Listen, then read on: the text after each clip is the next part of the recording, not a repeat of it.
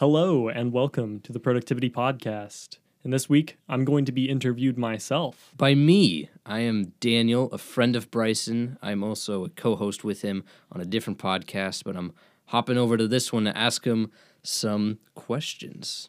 Yeah, a simple man talking to the very person that me as a listener of his podcast, and I imagine everybody else listening as well, listeners of his stuff, kind of maybe reassessing some things, me asking just basic questions. I'm not a huge productivity nerd myself. I'm just a basic person who likes to know how to maximize productivity and efficiency in his life. So, big fan of the show. This episode will mostly address a lot of things and a lot of misconceptions with productivity in general. Because, like he said himself, Daniel's not super into productivity the same way I am. And it can be very different than what a lot of people expect on a first glance.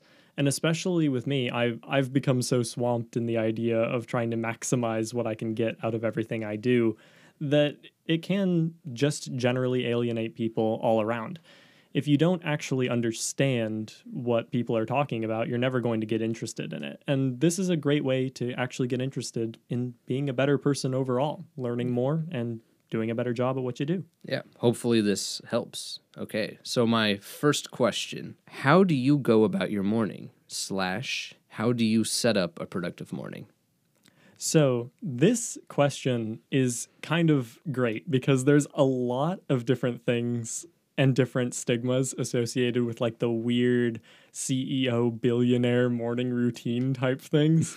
I know everyone knows the one where it's like, I wake up at 3:30 every morning and I do like a 6-mile run.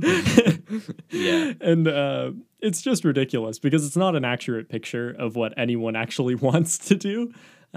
Even if, you know, some people might swear by that, it's not something that even benefits the majority of people. It trashes their sleep schedule into something where they can't have fun with their friends. And it just makes life very focused on one particular thing, but they don't get to live anywhere else. And that's not really something that I pursue. But with that, there is quite a bit to actually take from a productive morning, you know, setting up your morning to be very helpful. One thing that I've really established in my own work is trying to set up a actual like checklist that I go through every morning. It sounds nerdy as heck, right? But I have a recurring item in my task manager. I use Things. And this is really nice because I don't have to rewrite out the checklist every time or anything like that. And it just appears in my task manager, hey, you have to do these things. And it's called a morning routine. Sometimes I get to the things later in the afternoon, but the main thing is that I do it every day. These are just consistent, really basic habits. You know, I make my coffee every morning. I set out my clothes for the next morning. I take a shower. I brush my teeth. I take my pills. It's just that sort of thing. It's a very basic type of idea, but it probably saves me, you know, 45 minutes a day, I'd say, really? Because a lot of people linger. A lot of people, you know, they have these ideas of a checklist in their own head that they go through, whereas they have to bring that up in their own mind every time. Even if it is a habit, it's not extremely habitual to the point where they can still linger around. They can still, you know, watch a video here or there, maybe read some news articles or something. Instead, what I do is I go straight through a list and everything is very dedicated. Everything is very essential. And whenever I'm actually working on something, that's the thing I'm doing. I'm not paying attention to anything else besides what I'm actually doing. Wow. Yeah. I know for myself, when I get up in the morning, I'm sitting on my phone for about like 10 minutes responding to any notifications I got. Then I reluctantly roll out of bed, super tired, go to the showers, take a shower, come back, eat, make my bed, brush my teeth, etc. But I don't really have like a task list. This task list that you're talking about, is that something like it's on your computer screen the second you wake up? And it's on my watch. It's on your my watch. Phone. Okay. It's very incorporated into my life as a whole. Really? Nice. Just about anything I want to accomplish goes through a task manager. And this includes my morning routine because it's very, very clean, very structured. I can go through that. And even if I only do that in a day, I know that I did something good for my health. You know, I have meditation in there. I had that for a long time and it really helped. It's a great way to establish things that you do on a repeated basis or at least come to your mind every day. I think this question is important because that can be, I know sometimes for myself, but I know for a lot of people, the hardest part about really doing anything is the motivation to get out of bed and actually start to do things, you know? Oh, like, the start is always awful. You know? Yeah. It's... and I'm not going to lie when I say, yeah, there are definitely mornings where I wake up and I'm like, just barely functional. But the main thing to realize is that is, the hump, right? It's the hard thing to get over. And once you get over it, you're good. I mean, you're basically golden. It just takes about 3 seconds of effort and there you are. So the hump that you're talking about, the steps to get over the hump, make a task list, you think, right? Absolutely. If you have a concrete goal set, you say, I take a shower after I wake up. Booyah. Even just having that written down somewhere, that forces you to be like, listen, you just have to do this one thing and you're golden. It's a lot harder to actually go towards anything if you don't have a goal. Anyone involved in business, anyone involved in just about anything will tell you the exact same thing. Is there anything else that you do to kind of get over that, like, I have to do things in the day, but I'm super tired right now? Is there anything else you do besides maybe like a dedicated task list? Well, dedicated task list is the first recommendation from me. But a first recommendation from a lot of people is sleep schedules because, oh my goodness, if you do not fix your sleep schedule, you will never get just about anywhere with waking up properly. It's so hard to be able to accomplish anything if you're tired all the time. Yeah. And there's no real reason to be living half a life by getting 1 hour more out of each day. Right. That's a good philosophy. I know a lot of people, there was this guy I knew who was like, I'm not going to get the recommended amount of sleep because that means half my life I'm just asleep and I'm not doing anything. And I've so many more hours I could be doing other things. But then at the same time, my thought process is like, yeah, you're like conscious more, but at what cost? Because now you're more tired. You feel awful. Yeah, you feel awful. You're less productive. You do things at probably a worse quality than you could be if you got a better night's rest. Yeah, and it's a really common, with the field of productivity, right? There's a lot of these weird guru type people who straight up just preach like, oh, I sleep 2 hours a day. It's a terrible idea. The only people it works for are people who are completely weird. It does not work for the average person at all, and it just makes a lot of people's lives miserable. You don't want to be miserable. You want to be happy, and that's like the whole thing with productivity is you get to spend more effort into the things that you actually like. Yeah. There was a period of time where I felt just tired. I had constant headaches, and I recognized that could have been likely to me just not really getting anywhere above 5 hours of sleep every night, and it was not great. And I did some research because I think there's like this myth, or maybe this is old research that was done, that's like 6 to 8 hours is the recommended amount of sleep. Checked it recently, 7 to 9 hours of sleep is actually the new recommended like chunk of time that you should be getting per night to have like restful quality sleep. Absolutely. So I've been striving for that a lot recently. I'm not a productivity guru, if you will, but that is like the little things, like even out and like this task idea that you bring up, like that is definitely something I'll look into. So yeah, and start small with it because I've expanded it with time. But originally, my main goal for this was just to take my pills every day. I just had that as a recurring thing because it's so easy to forget, right? It's just this one random new thing that you've never had to do before and that you all of a sudden have to throw in there. And it was just hard for me to actually get in the habit of doing. So having it as a recurring item in my task list made me a lot more likely to do it. And I realized that if I did that with a lot more things and slowly expanded it, it became just a really great way to save my mind a lot of energy. To move on to another question, I am a college student. There's a lot of textbooks I am given, and there are a lot of books I am recommended to read because they are classics or they contribute to the grand scheme of the art of storytelling, if you will. I happen to be a person, I love art, I adore art, but I happen to be a person that is not the greatest reader in the world. I often get very unmotivated when it comes to reading larger books. Anything over 200 pages will really shoot down the level of motivation I have to continue reading. I can't imagine I'm the only person with this problem. I know I'm not because I've talked to people and reading is exhausting. Do you have anything in the realms of notes to give people in regards to reading? Well, the last episode I did was on habits. And habits are an interesting thing because just forming the habit is actually the hardest part of actually accomplishing something most of the time, especially when it's something drawn out like reading, where, you know, people don't read for a week, they read for years and years. And that's what turns you into a really great reader. You'd be blown away by how difficult it is even just to read like 30 minutes a day. It's a hard starting point. Starting with a big chunk, especially reading something that you aren't interested in, is a terrible strategy. What you really want to do is you want to read something that, first off, you know you're going to like. You know, like, hey, this is recommended to me by someone I really admire, someone who I know has, you know, some interesting ideas. And if they say they got it from this book, I should probably listen to that book. And that can start you reading. I do actually recommend reading shorter books to start. It's definitely a lot easier to read. You know, the classic example is, you know, novellas, right? I love novellas. They're great because they're, you know, 100 pages of really good storytelling and they can be really refined. It's a lot easier to read that than like an Ayn Rand novel where it's like 700 or 800 pages. And that can give you a lot bigger of a sense of accomplishment if you actually finish a book rather than getting a quarter of the way through it.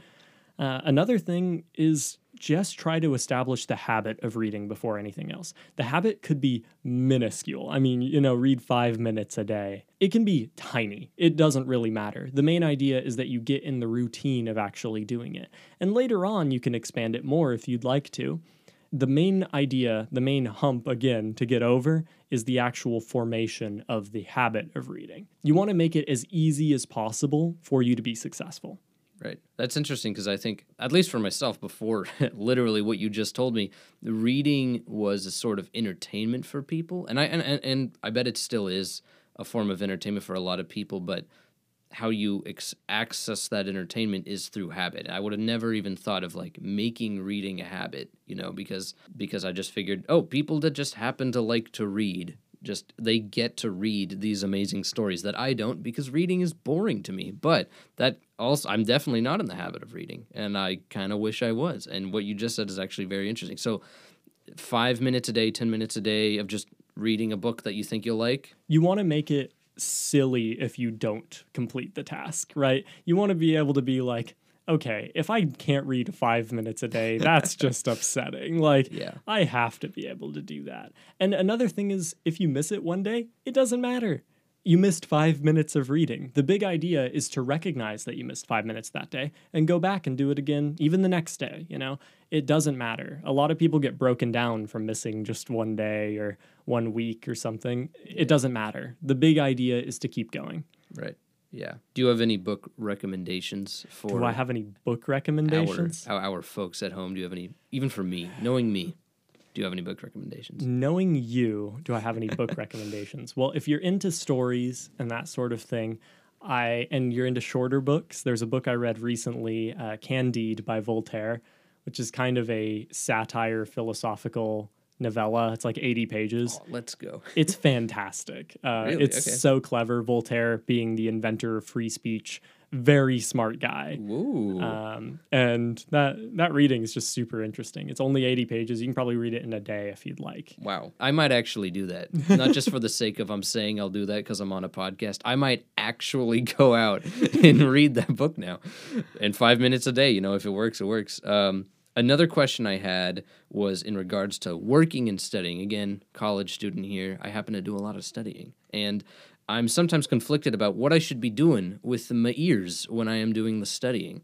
And I know for a lot of people, music can be helpful. I know for a lot of people, music is a little distracting. Sometimes music with words kind of throws them off. Sometimes louder music makes it more intense for them to work. I know this guy who would listen to Mario Kart music while he was working because it'd make him go faster. I don't know if that works for people, but I was wondering, what are your thoughts on listening to music or podcasts like this one while working or studying? There's been a lot of like research studies into the effects of like your audio surroundings when you're actually working on things. The classic example is listening to podcasts while driving. There was a big group of people who thought that this was really dangerous. And the more and more research that we get on this actual topic, we find that it really helps people concentrate quite a bit. Especially on monotonous tasks. So studying something that's nonverbal is generally fine with podcasts or with music that have a lot of lyrical focus.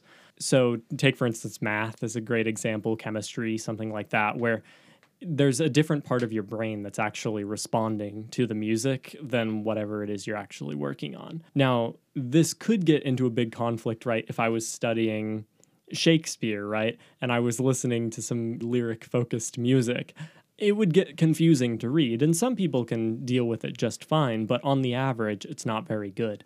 One of my favorite things to listen to, and what made me really get into listening to music while actually working on things, is an album called Ambient One by Brian Eno. And he was the creator of ambient music, and it just has these long tape loops of piano and choir, and it's very, very subdued. That makes you focus a lot heavier. And the research backs it up too. If you're able to have an environment that it even takes away ambient distraction sounds, you know, if you're listening to an ambient track and a car whooshes by, you don't really have the startling of the car, and you can concentrate for a lot longer periods of time. Now, don't try and concentrate for 4 hours at a time or whatever doing this, because you'll just get really burnt out. But it does make concentrating a lot easier. And anytime you can make something easier while still producing better work, you want to do it. Yeah, that makes a lot of sense, especially for myself. Sometimes sitting down, and sometimes I feel like this excitability about doing my work, in which music is actually helpful. Like more hardcore music is like, yeah, I'm doing my work and I'm listening to music, having a good time. And then sometimes I need more mellow, or sometimes I don't need any music at all. And I kind of wonder what's like the safe balance in regards to that. But also, how do you get in the mood to do studying? Studying, again, is a very goal-oriented thing. You want to have a concrete, hey, I will work on this for an hour. That's it. That's all I need to do in order to continue working. And it's just the same thing with a morning, where getting over that first hurdle is really the hardest part. After that, you get into a flow. So setting yourself a concrete goal of I will, and make sure it's input-based too. You want a goal that's generally based on time, not the output, not how much work you get done. You know, if I get the assignment done, as much as I worked on it for about 2 hours total, that's good enough for now. And, you know, you want to work ahead. You don't want to have to be constantly catching up. You're never going to actually be in a calm state of mind when doing so, and it's never going to turn out well. The biggest thing is to remain calm, set yourself systems that allow for your success, and just roll with it. Well, that brings up another thing, and this is a question I think more directly on you, rather than just the normal person, but how do you stay motivated to do the things you do? You do a lot of reading. I know you are a student, so you do a lot of student-related things. I know you have some level of interest in the stock market. You do this podcast. How do you stay motivated to do all these things? How do you stay motivated to be productive? Now, motivation is another one of these false sort of traps. There's very few people that feel motivation all the time. Motivation is an alluring attraction, right? Because you can feel it all of a sudden and get a huge amount done and really power through, and you'll notice the next day you're exhausted. The next day you're tired. Motivation isn't something that I strive for. There is a classic quote from like David Goggins, if you've heard about him. It's kind of cliche to bring him up, but he's a classic example of he has very little motivation, but a lot of drive. And he's able to do some unbelievable things. I think he held the pull-up world record. He ran a marathon with no training out of nowhere, and he was one of the fastest runners in that race. He's a Navy SEAL, a bunch of things. And the main thing that he always has emphasized is that it's not motivation that gets him through things. It's drive. It's the need to feel accomplished rather than the actual need to work on something. I have some sort of drive too that's just accumulated with time. It's very hard to force yourself to be a certain way, right? It's honestly impossible with a lot of ways. I can't just make myself a genius. I can't just make myself this certain thing. But what I can is work towards it, and I can set myself the systems that allow me to work towards it. That's why I have the task management system. That's why I have a proper calendar. That's why you're reading off of a notes sheet. You want to set yourself systems that actually allow for you to develop as a person. and you want to take your mind away from the parts that aren't very important, the parts that can be handled by external systems, and instead focus very internally on making yourself better. Very motivational, even though this is more about drive, as I've just picked up. But just to reiterate for myself and maybe anybody else who might have missed, what would you say is the difference between motivation and drive? The difference between motivation and drive is motivation is a fleeting emotion. Mm-hmm. I would compare drive to the love you feel for a family member. You innately have it, and it's developed over time, over years of knowing someone. Whereas motivation is more of the love at first sight type of thing. It's very powerful, but it's fleeting. There's a huge difference in the amount that you're able to accomplish because of that. When I'm talking about productivity, I'm talking about the long term. I'm talking about what you can get done in 5 years, 10 years, your whole life. What a lot of people mean when they're talking about productivity is what they can get done in a day. Thank you for listening to this episode of the Productivity Podcast. Thanks so much for being on, Daniel. Thank you. No, it was great. As a fan of this podcast, I'm glad I got to get on, ask some questions, figure out more stuff, and a more personal conversation. I hope everybody else also got to gauge a new kind of perspective and understanding of what productivity really means and how it can help you and how it has positively affected Bryson himself. So, yeah. Thank you so much for listening. I'll see you all next week.